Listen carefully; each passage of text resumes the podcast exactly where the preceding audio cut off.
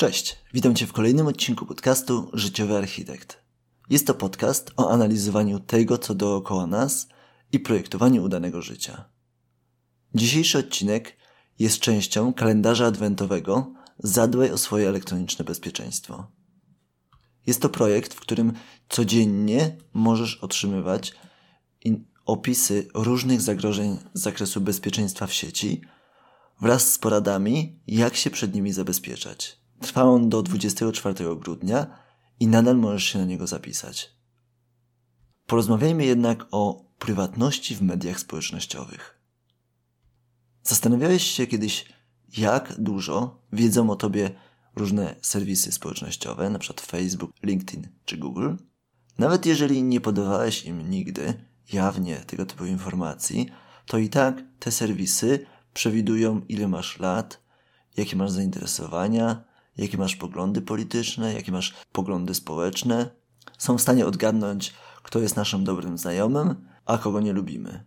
Znane są też sytuacje, kiedy różnego rodzaju serwisy szczytywały kontakty w naszym telefonie, tak, żeby być w stanie dopasować różne osoby, różne profile społecznościowe pomiędzy nami a tymi kontaktami z naszego telefonu.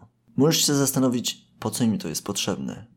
Czemu ktokolwiek potrzebuje znać aż tak szczegółowe informacje na Twój temat? Portale społecznościowe żyją z reklam. I w zależności od tego, jak trafnie dobiorą reklamy dla danego użytkownika, tym bardziej atrakcyjne są dla potencjalnych reklamodawców. Dlatego właśnie portale takie jak Google czy, czy Facebook zbierają bardzo, bardzo dużo informacji na nasz temat, żeby móc nas zaklasyfikować do różnych grup. Do grupy, zarówno do grupy wiekowej, jak i do grupy osób, które spodziewają się dziecka, a może osób z danymi problemami medycznymi. Każda taka dodatkowa wiedza dla tych serwisów jest bardzo, ale to bardzo wartościowa, bo pozwala nas lepiej sklasyfikować. Ale czy my chcemy, żeby te serwisy aż tyle o nas wiedziały? No nie do końca. Ja osobiście nie uważam tego za potrzebne. To, jakie są moje poglądy polityczne, to co lubię, co lubię kupować, jest akurat moją prywatną sprawą. Nie powinno to mieć wpływu na to, co widzę w internecie.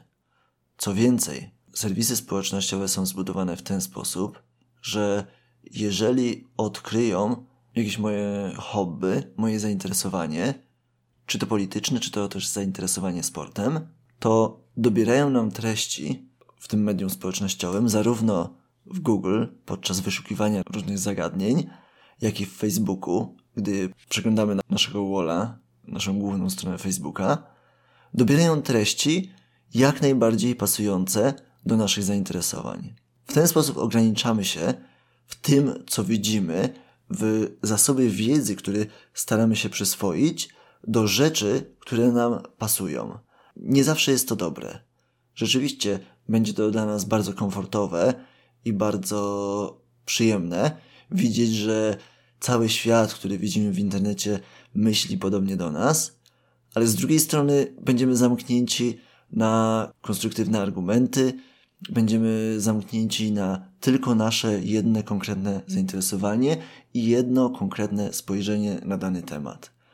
Właśnie przez to, że algorytmy serwisów społecznościowych zaklasyfikowały nas do grupy mężczyzn po trzydziestce, którzy interesują się e, piłką nożną i piciem piwa.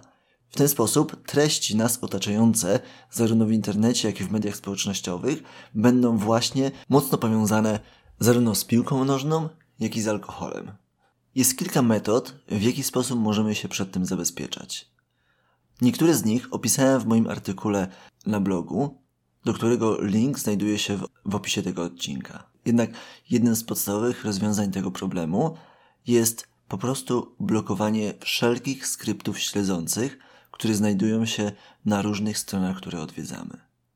Są to popularne adblockery, czyli blokery reklam, które blokują skrypt zarówno Google Analytics, Facebook Pixel czy inne tego typu, które mają za zadanie zbierać jak najwięcej danych na nasz temat i jak najbardziej nas, nas sprofilować. I gorąco Ci to polecam. Zainstalować sobie adblocker, żeby strony nie miały aż tylu informacji na Twój temat. Jednak tutaj ważna uwaga odnośnie blokera reklam. Pamiętaj, że niektóre strony zarabiają właśnie na reklamach. Co więcej, w przypadku niektórych stron to jest ich główna metoda utrzymania.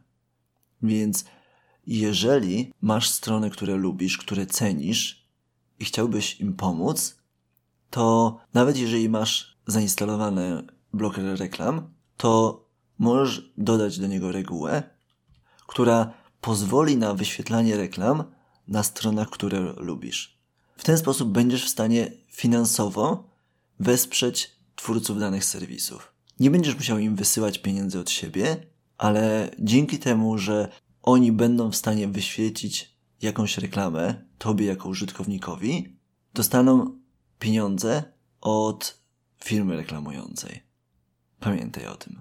Czy ty obecnie używasz blokerów reklam? Czy może masz inny sposób, w jaki zabezpieczasz swoją prywatność w internecie? Dziękuję za uwagę. Jeżeli spodobał Ci się ten odcinek, to podziel się nim ze znajomymi. Chciałbym w ten sposób dotrzeć do jak największej ilości osób.